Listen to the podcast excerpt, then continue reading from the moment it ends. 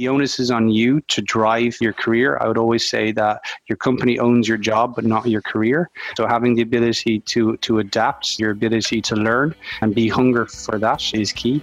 Having a strong work ethic, obviously, they'd be the key things I, I would say.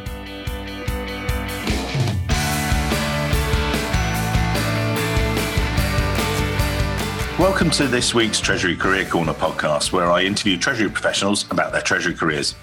Each week, I talk to treasurers about how they built their careers, where they are now, and where they see both themselves and the Treasury profession going next. This week's show, I'm delighted to be joined by Ronan Clifford, the Treasury Director for Honeywell within the EMEA Corporate Treasury region. So Honeywell are obviously a massive company. They make a variety of different things, so commercial and consumer products, engineering services, aerospace, but both private and actually major corporations and government. In 2018, they were ranked 77th on the Fortune 500. We've done enough for me. Ronan, I wanted to kick off with your early career. So you actually started within finance and treasury. Walk us through the steps you took, if you like. So you started yourself at State Street in a bank. What, what was that? Yeah. About? When I started looking professionally for a job, it was more trying to get a foot in the door rather than having a clear strategic career path in mind. I, I hadn't gone down the accounting route or the big four route or anything like that. I had masters in financial and industrial mathematics, so I knew I wanted to do something in, in finance. The unfortunate thing was timing. So I just finished when the, the dot com bubble burst.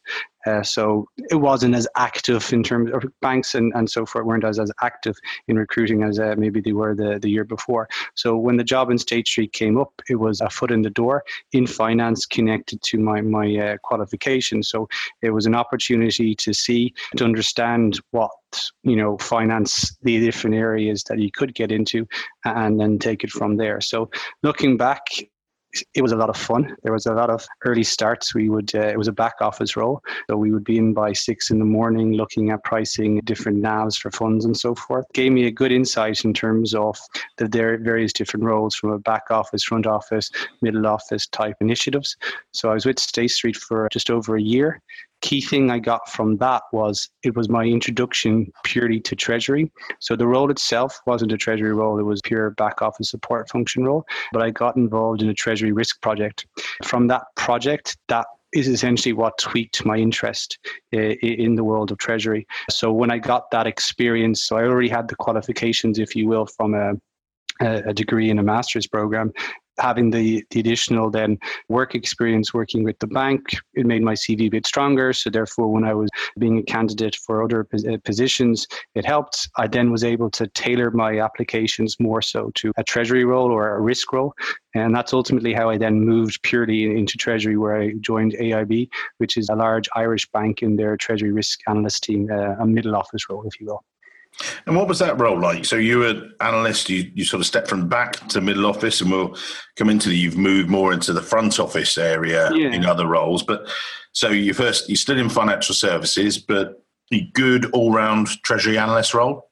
So, with this role, essentially, we are working with senior management and with the various dealers, uh, either in Dublin or in London, um, analysing their risk, making sure that the calculations on VAR and so forth were, uh, you know, tying in their mark to market figures were tying in, doing some research in terms of they're doing any equity investing and so forth to make sure that the P&L, if you will, was tying back. So if we saw uh, all of a sudden a position build up in a certain equity market and they weren't they're, they're breaching their internal limits we would advise uh, senior management or we would speak directly with the trader if they had waivers we would build that into our model so it was more is said analyzing to provide risk based reporting to, to senior management. But it, it allowed me to apply really interest rate knowledge that I had, FX rate knowledge, because they're the products that they're investing in, and also in on, on the equity desk. So I started off mainly purely analyzing uh, interest rates, but then within the three years or two and a half years I was working there, I got involved in all the various different aspects that the risk analyst team were, were working on. As I said, it was purely a middle office role. So for me, the frustrating part was that we, I was doing analysis, I was basing reports, I was making sure that the, the very safety mechanisms were at least uh, monitored within the organization. But my role would stop at a certain point. It was kind of handing over to senior management if there was a limit breach or if it was getting close to a limit breach, speaking directly with the trader, trying to understand that, you know, they had a clear strategy that they were working in, uh, confi- working within the confines that they're supposed to. And if for whatever reason my numbers and their numbers didn't tie up, that I was able to demonstrate that you know I had that they, they were able to trust my numbers, that I went with confidence to them. Because trying to tell a trader that they have to stop trading is a very difficult uh, conversation to have. So therefore, I need to make sure that I had confidence in the details that I was presenting to them, because in some cases we would it would trigger a stop loss uh, in terms of their ability to trade. Uh, so I, I, I, needed to have the confidence to go have these conversations, but then also the confidence in my own ability to trust my numbers. But the frustrating thing, as I said, it being the nature of a middle office, that dialogue stopped there. I wanted to see how I could utilize the risk averse nature from coming from this background that I had. How could I utilize this skill set to make the next step into a, a, front office role, which ultimately led to the next step, which is uh, where I ended up with Fidelity cool. and the FX team based out of Dublin. And that role, talk us through that because then you made some really good. These are you know State Street, AIB, great blue chip names, Fidelity and Fidelity, GE, Pfizer. But talk us through the Fidelity role because, you know, interesting yeah. times, obviously, and interesting markets at the time as well. So this was back in 06 to 09. Yeah, no, it was a good move for me because, as I said, I had built up from back office to a middle office role. But one of the key things I still remember to this day was from the interview process, where when I went for the interview, the, manager or the manager time Phelim, he asked me, "Why should I hire you? You're the only one that had that we're interviewing that has no direct dealing uh, dealer experience." I was caught on a hop. What do I say when I'm applying for a job and the, gentleman telling me that I, I don't necessarily have the skill set? I was able to prove that, yes, I didn't have necessarily direct experience per se, but I had the other skill sets that were required to help do the job. I come from a, a very risk detailed, risk oriented position. I worked very closely with various dealers. So, no, I didn't necessarily pull the trigger, but I had all the necessary skill sets that were transferable in order to maybe to move to the next step. So it's one of those things that where if you are looking at a job, just because you don't tick all the boxes, it doesn't mean that your skills aren't transferable.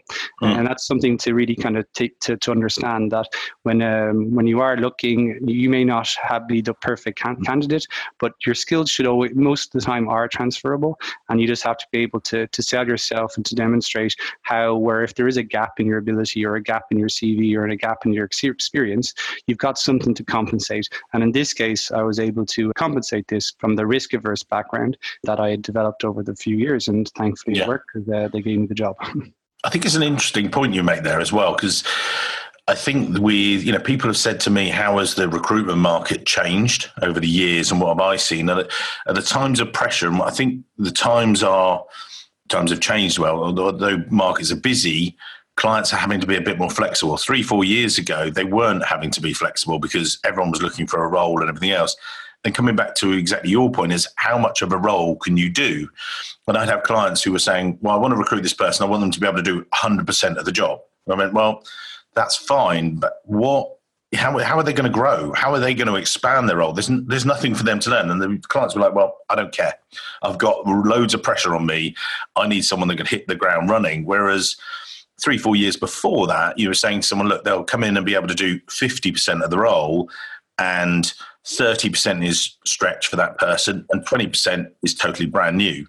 Are you okay with that? No, yeah, yeah, we'll put in some effort and stuff like that. And I think as the markets got harder and tougher, you know, it was actually, no, I need them to do that. But as you say, it's about being mostly ready for the role or prepared to do it and put the effort in and learn things and then with that, you were so you did your role at Fidelity. Was the was it a natural transition straight across to GE and Pfizer, or were there stuff no. for you to learn, or what happened? With uh, Fidelity, it was a great learning experience. So, as I said, the FX, global FX was run out of Dublin. It was mm. a great experience to liaise with the different banks. The, we were introducing NDFs, non deliverable forwards at the time. We had to configure our, our TMS uh, and work very closely with portfolio managers to essentially manage the currency risk and the funds that they were running and so forth. Mm. It was very, very interesting. But unfortunately, due to the global recession, at the time and the areas that I was supporting the, the business on, it was viewed ultimately last in, uh, last out type scenario. So the position itself got uh, made redundant. So where the areas I was supporting the funds on, uh, there wasn't any additional revenue. We weren't passing on these costs to the fund managers and so forth. So when they did a portfolio reorganization review, the position that I was actually looking at at the time was made redundant. So it forced me to, to stop and to reevaluate. While previously I had kind of been focused on, once I got into the back office role, my, my mindset changed in the sense that, okay, right, I want to get to a front office role. That's where the more interesting things in, in finance happen. That's where I kind of see my myself and my career going to and I, I, made the necessary steps to get there. So when that went away and the environment, it was very, very difficult to move to another front office role. Mm. So I kind of had to pause and to reevaluate what I needed to do. I won't say to reinvent, but I wanted to say, how do I, where is hiring now? What are my skills that uh, can get me get me a job? So the GE position was a sidestep. It was something from a professional point of view didn't work out. Even though I, I took the job, I worked for it for a few months months. But I very quickly realized that this wasn't this wasn't the right fit for me as a as a professional. I was just reanalyzing because once you have a job, it's always easier. So yeah. the initial move uh, into into that position wasn't under normal circumstances, if you will. The move to Pfizer definitely was. I, I, had the ability, I think, to pause and reflect a little bit more because, again, I had the security of having a, having a position again, and I wanted to see where and how I could get back and start driving my career again as opposed to stop being a casualty of the global recession. Hmm. I've managed to pick myself up. My CV, my skill sets are still relevant. How do I transform this to move into a corporate treasury role. So again, even though uh, previously within um, it was more banking in the financial sector, how do I take this sidestep and to reinvent, to utilize my skills that I've developed and apply them to uh, the corporate structure? Uh, I was fortunate because it gave me a niche that Pfizer were looking for. So it allowed me to make that switch into a, a corporate treasury role, which is what uh, I moved into within um, Pfizer, which is on their treasury team for their global FX, which was uh, quite an interesting role, again, based in Dublin. So you made the move from, you know, you'd had these series of roles within financial services and the contrast then coming into a, you know, core corporate treasury role. Pfizer, great corporate to go in and really cut your teeth in. Yeah. But, you know, the question, how was it different? You know, what was the, was it different culture? Was it different pace or was it exactly the same? Or what were the commonalities? What were the differences? I was very fortunate because my manager at the time there, Mark Cunningham, was a great guy that I was able to, to learn from. But Pfizer was, they very much fostered an environment of openness, of diversity, of appreciating that every employee is different. Uh, so when I moved into that environment, it was somewhere where, as a young gay professional, I felt it was an opportunity for me to be myself uh, mm-hmm. uh, and not necessarily hide an area or an aspect of, of, my life.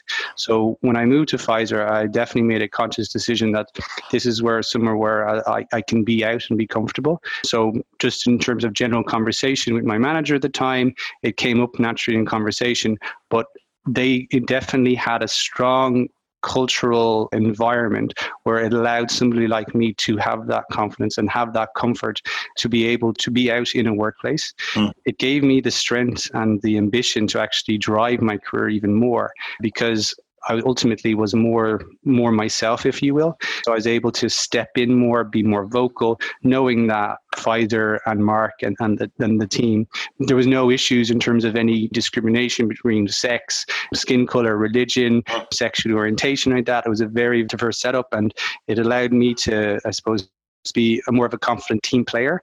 Yeah. Uh, from there, it, I really got involved in, in, in what I'm really passionate about now, which is continuous improvement, technology, innovation. Uh, and when you see how that plays into treasury roles now, it's really, and it really was kind of like the awakening within me. I went through Six Sigma training, both yellow belt and green belt training. I became a continuous improvement champion within the organization. It really helps me, you know, look at, take a step back, look at processes, what's been, what's happening, what did we do in the past? Are there something, certain areas we can look at uh, and make things different? And I always had encouragement from management. I always had encouragement from my colleagues. So yeah, having that diverse uh, environment really did strengthen my career and bring a lot out of me. And that then really became the accelerator for me and, and my career. Mm. Because when the right opportunity happened within the organization, they were doing some carve outs. They're divesting their uh, Nutri business, which they sold to Nestle, and then they were spinning out their animal health business, which became a, a new company called Zoetis. I saw this as a real opportunity, and I had developed the background in continuous improvement. I've I, I developed the background when the opportunity arose, and they said, right, well, we're going to be setting up a new treasury center. It's going to be based out of Belgium.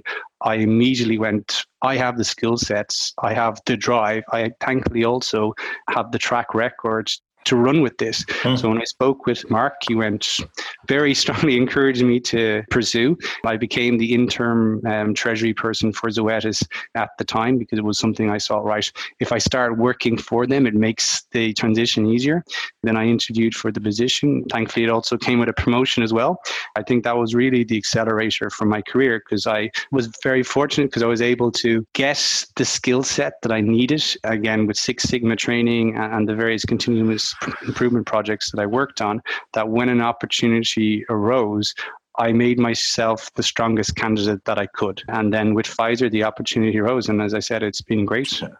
Ronan, can you just explain? You know, some of our listeners will know exactly what Six Sigma is. I do through GE and everything else about just in a just a few words, just for someone perhaps earlier in their career, they're like, I've heard this Six Sigma thing, but you know, just explain what that is to people and why that's important in Treasury. Would you say? It gives you the mindset where you can look at an existing process and see where the non value add steps are.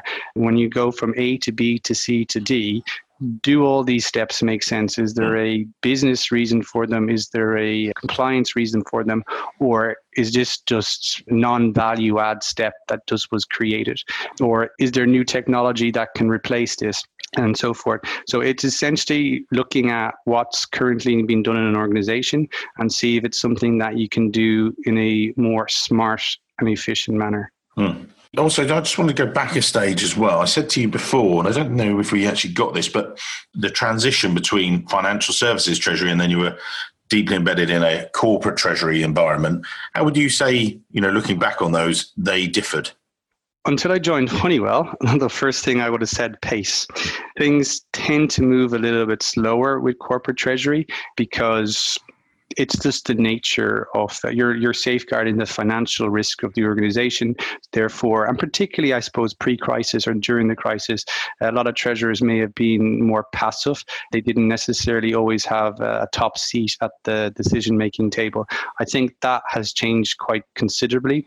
Uh, Treasury is seen as more as a, an active partner with the business, more than a passive partner than they may have previously been.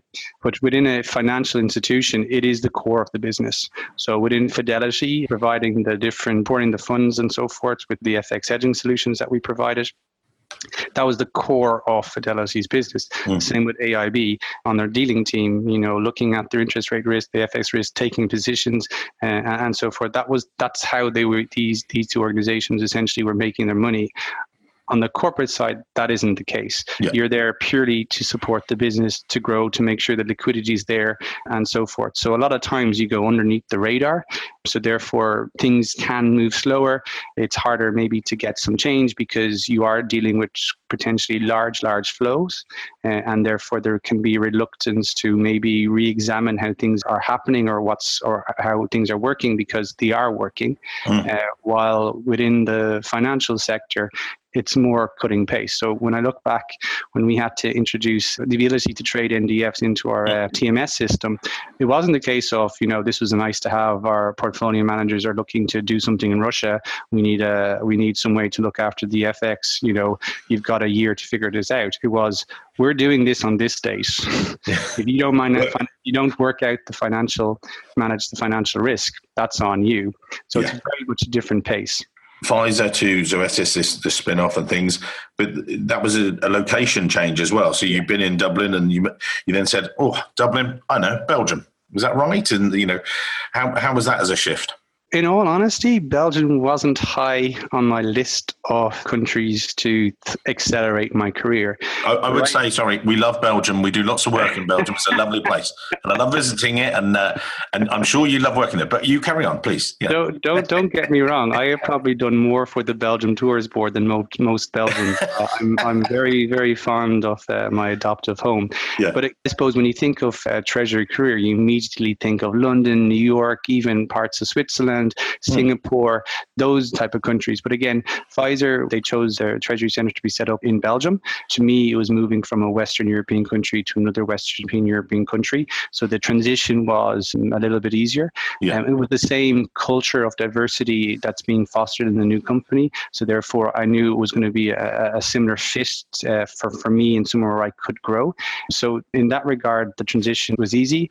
When I spoke about it to some of my friends or some of my uh, colleagues that I would previously work have worked with in senior positions in organizations, they have all had an element of working internationally.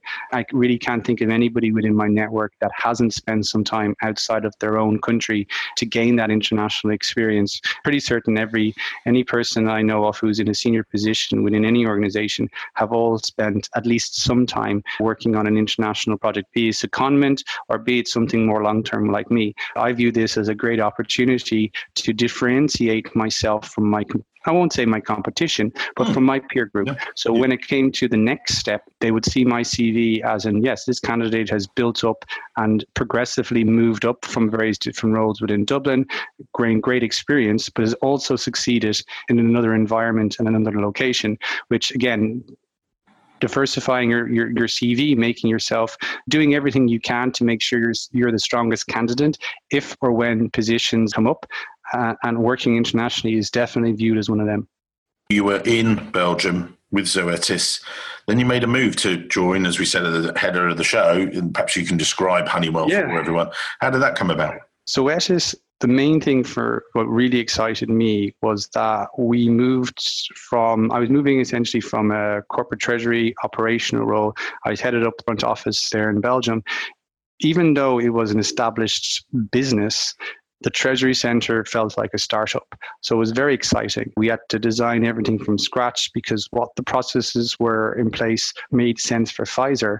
Mm. We were a lot smaller. Yeah. You know, you you go from a market cap of 200 billion down to a company the, the size that Zoetis became. It was completely different ball game, but similar risks and, and so forth. So the startup element of that came very, very exciting. But I, I felt after the two years of working with Zoetis, I felt that I was becoming at risk again to becoming a, a niche player. Having FX experience, having the, the front office experience, I felt I needed something more strategic to give me more strength and depth in my CV. Mm. So at this stage, it was pretty much the first time I used LinkedIn. Previously, I had a maybe, let's say, a skeleton profile, nothing really there. I had it because everybody else had LinkedIn rather than, than using it in any way, shape, or form. Mm. So I, I sat down, spent some time working on my profile, then looking at opportunities on, on, LinkedIn. I saw this position with within Honeywell.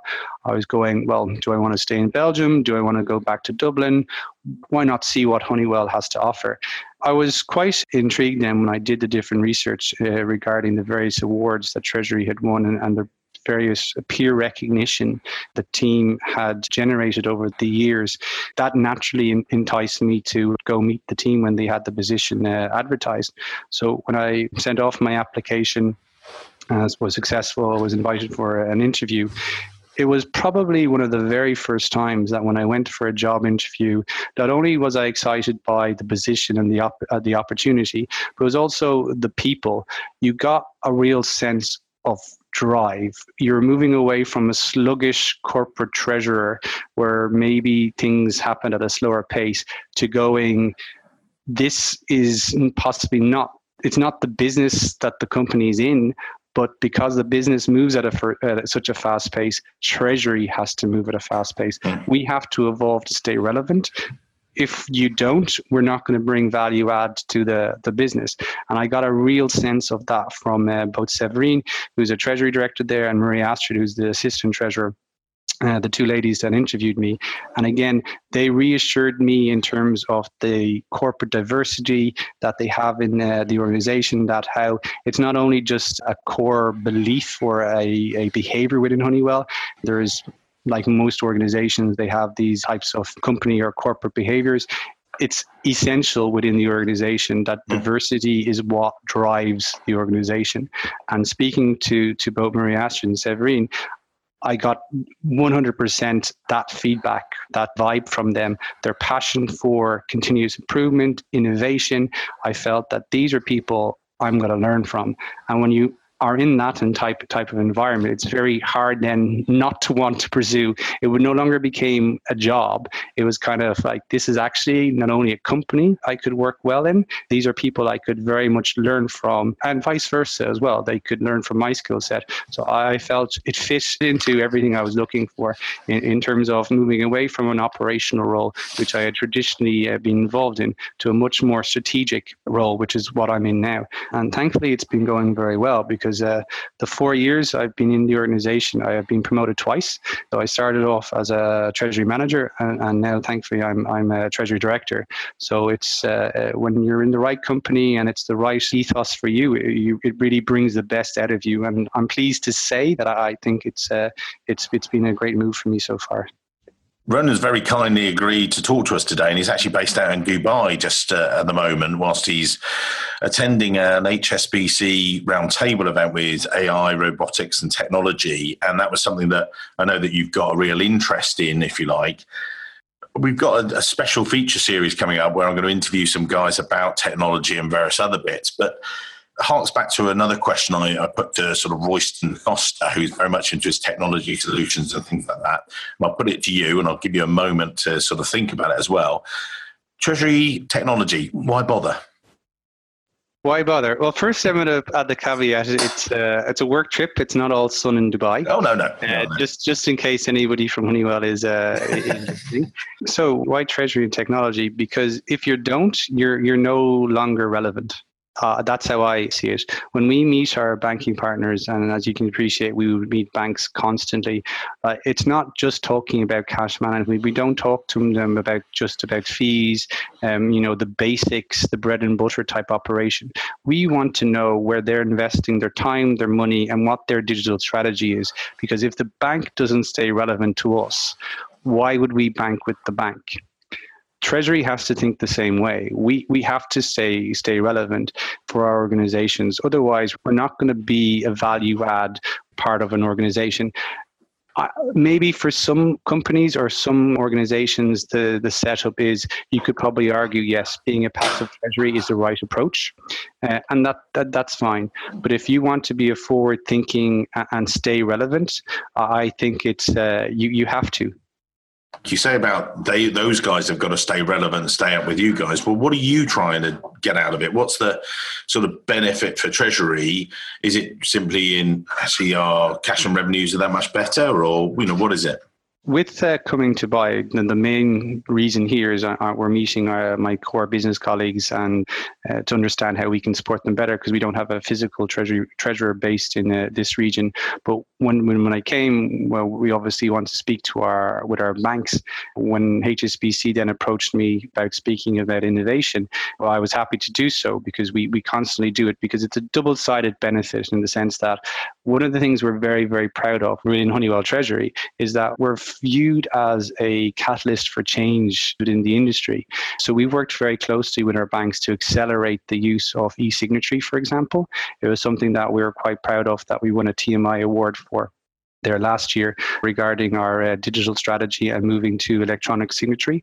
We were able to do that because we had a close working relationship with our banks, in particularly Barclays, where I, I sit on the advisory board at Barclays, our client advisory board uh, at Barclays, where they get they, they sound ideas out from corporates. As HSBC know, Honeywell are quite a, a vocal client. They asked uh, what I was here to speak with some of their other corporates about, about change.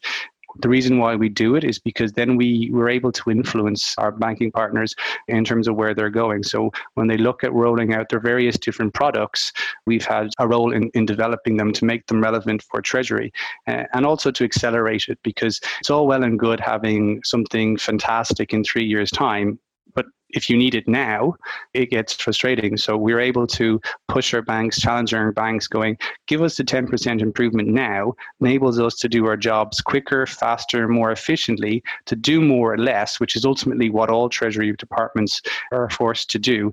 Give us the tools that we need now, even if it's only small in- incremental improvements, rather than trying to package this up in a nice presentation with a bow uh, if we have to wait three years' time. So that's ultimately why we work with our banks regarding technology. Why do we do it ourselves is ultimately efficiency. So sometimes, yes, this efficiency can lead to a reduction in, in, in man hours so we can focus on additional value add tasks. One of my colleagues at the moment is working on a project with robotics where we'll be able to enhance our, potentially enhance our, our yield because we're moving the non-value add data gathering of the analysis to allowing us time to make pure decisions and therefore potentially maximize our yield. So it's across the board from time savings to actual real hard dollar generation uh, aspects as well that technology piece segues quite nicely actually into when you're looking for members, team members, whether internally or externally, you're, you're trying to recruit people. Because obviously, as we said before, you're on a podcast hosted by the Treasury Recruitment Company. So that's the thing we're innately interested in when you are recruiting. What are you looking for? Is it the grip on technology or is it qualifications is it a personality type what are the what's the, the skill set you're particularly focusing in on as you as in ronan and perhaps then separately uh, what what a honeywell look for as well the easiest way to me to answer that is something when I spoke with our, our treasurer, Jim, recently. What he asks all of us to do is essentially to act courageous, which is one of uh, our Honeywell goals. But ultimately, what that means is to push yourself to do something that may be outside your uh, comfort zone and demonstrate that either through your CV or through the interview process. So and that then would depend on what level you're applying for. So maybe if you're applying for a more junior role, that being courageous or pushing yourself could be getting those treasury qualifications. And that could be the right would be where we would look at going right this person you know they're just out of high school or they're just out of university. They've taken the last year or so they've done the ACT exams or what I did when I was in Ireland I did the IACT exams in conjunction with uh, Dublin City University to strengthen up my CV because my background was mathematics and politics, not necessarily pure finance. So again, I, I, took that step to plug a gap or to, to strengthen my, my CV. So when you're looking at that level, perhaps qualifications are important, be it a qualified accountant or a specific degree or a, a, or a treasury specific qualification like the IACT or the ACT or whatever jurisdiction's local equivalent. Um, but how I would sum it all up is someone who has said it, it acts courageous. So when I look at my CV and uh, how I think I've done it, I've always pushed on the continuous improvement side. So I, I, have a story to tell. It's not just looking at he he worked from he, he worked in company A for X amount of months. It's like he's delivered on this project. How did he deliver on these projects? Hmm. He went and got Six Sigma qualifications. So I, I drove the change and success, uh, if you will. So it, it's to act with courageous and, and put yourself into situations situations where you've been forced to learn and delivered because it makes it easier to have a, a, story and then you have a conversation with the recruiter and it's a lot different than just go oh yeah i worked here we did this this this mm. but if you're able to demonstrate how and how what you did how you went about it and ultimately if you put yourself in a situation where you didn't have the skill set but you acquired a skill set and you still delivered they're the type of people that we would hire well, I don't want to steal from Jim and his background, but well, it actually harks very much back to I gave the keynote speech at the Austria Treasurers Conference last year, and we and we're going to sort of revitalize some of the bits that one of the things that came out from all the research I did before, and we talked about being a passenger on the career train or actually being the driver of the career train and it was a good analogy, but we didn't really make too much of it. But actually, in some of the speeches we're going to do this year, it's much more. And I think it really feeds directly into what you said about being courageous, as you say. But it's then defining, you know, that you lead your career. Or you could just sit there. You can sit there and do your job for five, ten years and and the handle. Yeah, you might get ten. But if you take an active role in your own career, that you know, particularly within treasury, you can make a hell of a difference, and also have an incredible career, which is one of the things you know, when I spoke to Ronan before the show started, he was saying, you know, I'm still on my career path as I grow and everything else. Thought, exactly. You know, it's amazing the way that you're, you know, we've had sort of some more senior treasurers, but I think there's a commonality about treasury. You know, one of the things that I've also said to people is, there are so many great treasurers out there, and I've been doing it 20 years. And I sometimes make the joke that new treasury guys do all the same job in exactly the same way, just you know with different staff. And people say really? I said no. That's what's amazing about it is that the job that you do and that you did uh, as Zoetis, the job you now do at honeywell they're different but you there are some common tools you might use but the approaches are really different. I mean you know going with that where, where do you see sort of treasury going in the future? Where do you see it sort of developing well, I, I, suppose everybody is feeling the pain in the sense of we're forced to do more with less. Yeah. So therefore, you have to figure that out how you stay relevant, how you're able to support the business. Is technology the right uh, way to go? And then when you look at technology, what is the right path? A lot of buzzwords are talking about AI, AP, robotics, and so forth, but they may not be the right answer. You have a TMS, or if you have a TMS, should I say, mm. that could be your core starting point. That might be enough to answer your initial pain points to alleviate any pressures that you or your team have had to deliver uh, the results that you required. And then as a, as you get more advanced, or as your company gets more advanced, or if things change, that's when you can start looking at maybe more sophisticated aspects like robotics and AP Hmm. And, and so forth. I wouldn't say it's to stay. I wouldn't say every single treasurer now has to run out and learn how to program. Everybody has to run out now and understand how you work with a robot. Are, are we going to be replaced by these? Uh, it, it's not that at all. It's you need to understand what's out there, hmm. and then from understanding what's out there, what's relevant to your organization and what's going to be the right fit for your organization, yes. uh, and then hopefully have the budget or have the time and have the right people to be able to implement that. Because I think think if you are stuck in a way where you're you've got people that aren't challenging the team and they're doing the same thing over and over again, they're not going to be necessarily satisfied with their roles and you've got the risk then of potential high turnover and then you know if someone leaves can you replace them? Well if you can get technology that removes the non-value add aspect of those people's jobs so again like robotics or particularly like utilizing your your tms you've got your team that are more i wouldn't say more focused but they're more engaged they realize that mm. they moved away from pure process driven situation or they're looking no longer looking at non-value add tasks to moving something that's more strategic. And i think that's what when you look at your treasury team how do you make it more strategic? How do you bring more value add to the organization? How do you get the information the visibility on your cash in order to either present to senior management or to in order to make better investment uh, decisions or to analyze your relationship with your banks. Are your banks charging what they say they're, they're charging you? You know, is there opportunity to implement something that will be cost neutral, i.e., maybe looking at a product that we're currently looking at with it is which is Redbridge and analyzing our bank fees.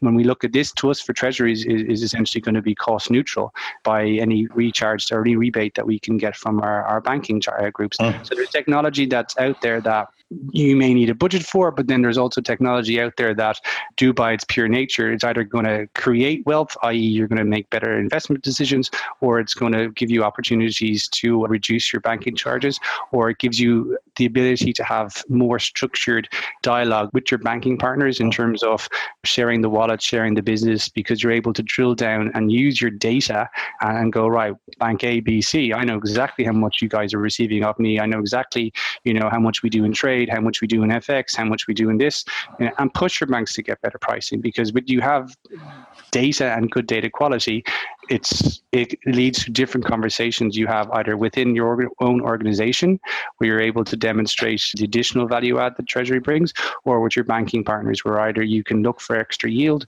or you, you can uh, push to uh, get a different pricing rate or you can just do what we do as well within treasury have the opportunity to push the banks to deliver to something that will enable better results for you. Again, working with uh, with initially Barclays and then BNP Paribas and Deutsche Bank. We've now gone paperless across a number of countries.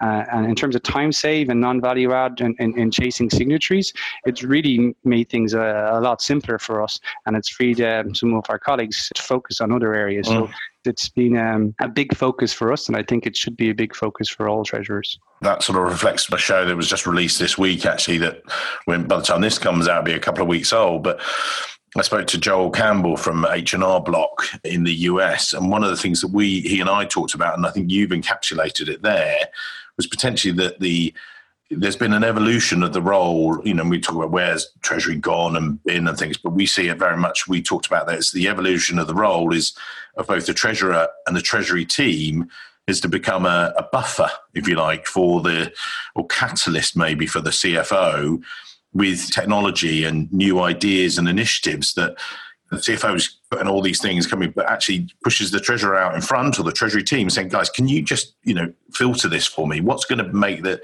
because you're, you know, you're at the forefront of things. You know, treasury is all about the future and what's coming up, but you're at the front of it and then actually assessing it and, you know, then what is going to work and things like that. So yeah, I think that's uh, yeah, very good. I would agree with that completely, and it's what we what I, what I went to an innovation day with BNP there last month, and it's what both the bank and us both said. The banks ultimately are becoming like an app store for yeah, the various fintechs. And then when you look at the different the current ecosystem, it's so so big. Treasury is working with the banks to tunnel or to channel that that selection of fintechs to see within your organization what makes sense. Because some of it, Treasury is your pathway into your in, into a corporate, but it may not necessarily be the tool Treasury would actually use. So, for mm, example, mm-hmm. you could be looking at some API that could be useful for procurement, but treasury, but it's done by, but in conjunction with a, banking partner. The bank's going to come to us. We're going to see if it makes sense, and we can see if it makes sense either for a different department or, again, as you mentioned, to the CFO. Mm. Okay, so as we wrap up today's show, I spoke to Ronan before, and we got permission again to put his LinkedIn profile or link to his LinkedIn profile in the show notes, so you can connect to him there if you're within Treasury, and he, you know it's going to be good to have you in the professional network and everything else.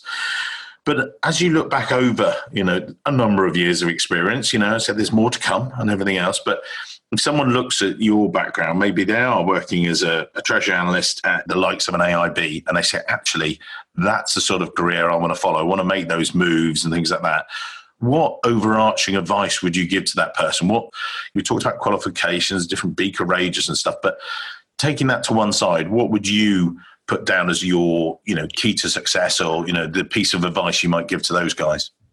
Realizing that you have to stay relevant, you have to stay current, you have to have the ability to adapt tailor look at your skill set where you're strong look at your weaknesses and so forth uh, identify these and be the be the onus is on you to drive your career. I would always say that your company owns your job but not your career. So having the ability to to adapt your ability to learn and be hunger for that is key.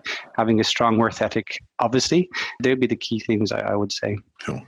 That's a little catchphrase I've just put here. The company owns your job you own your career. What a great summary from Ronan there. Ronan, great show. Thank you very much. I've, I've loved it actually. Really, in you know, we've gone sort of a natural path through your background, and uh, as I say, I think if if you want to connect with Ronan, you'll we'll put his LinkedIn connection in there. So, all leads to me. Thank you very much for your time today. Thank you, Mike.